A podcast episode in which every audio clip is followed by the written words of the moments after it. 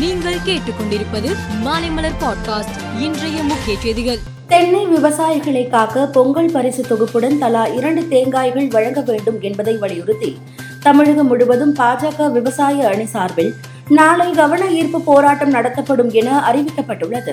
சென்னை கோபாலபுரத்தில் உள்ள தமிழ்நாடு நுகர்பொருள் வாணிப கழகத்தின் சேமிப்பு கிடங்கில் உணவுப் பொருள் வழங்கல் துறை அமைச்சர் சக்கரபாணி நேற்று ஆய்வு மேற்கொண்டார்.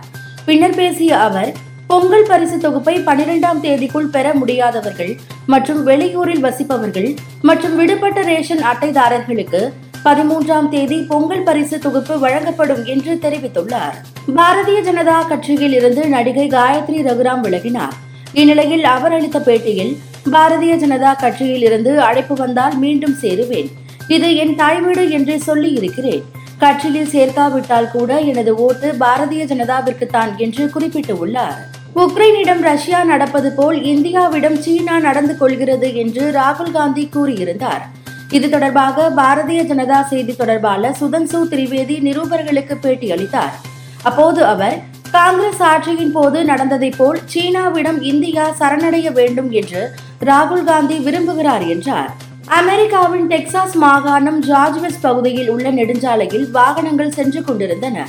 அப்போது அடுத்தடுத்த மூன்று வாகனங்கள் மோதிக்கொண்டு ஏற்பட்ட விபத்தில் ஆறு பேர் சம்பவ இடத்திலேயே உயிரிழந்தனர். இந்தியாவுக்கு சுற்றுப்பயணம் மேற்கொண்டு உள்ள இலங்கை அணி இந்திய அணிக்கு எதிராக மூன்று டி டுவெண்டி மற்றும் மூன்று ஒருநாள் போட்டிகளில் ஆடுகிறது.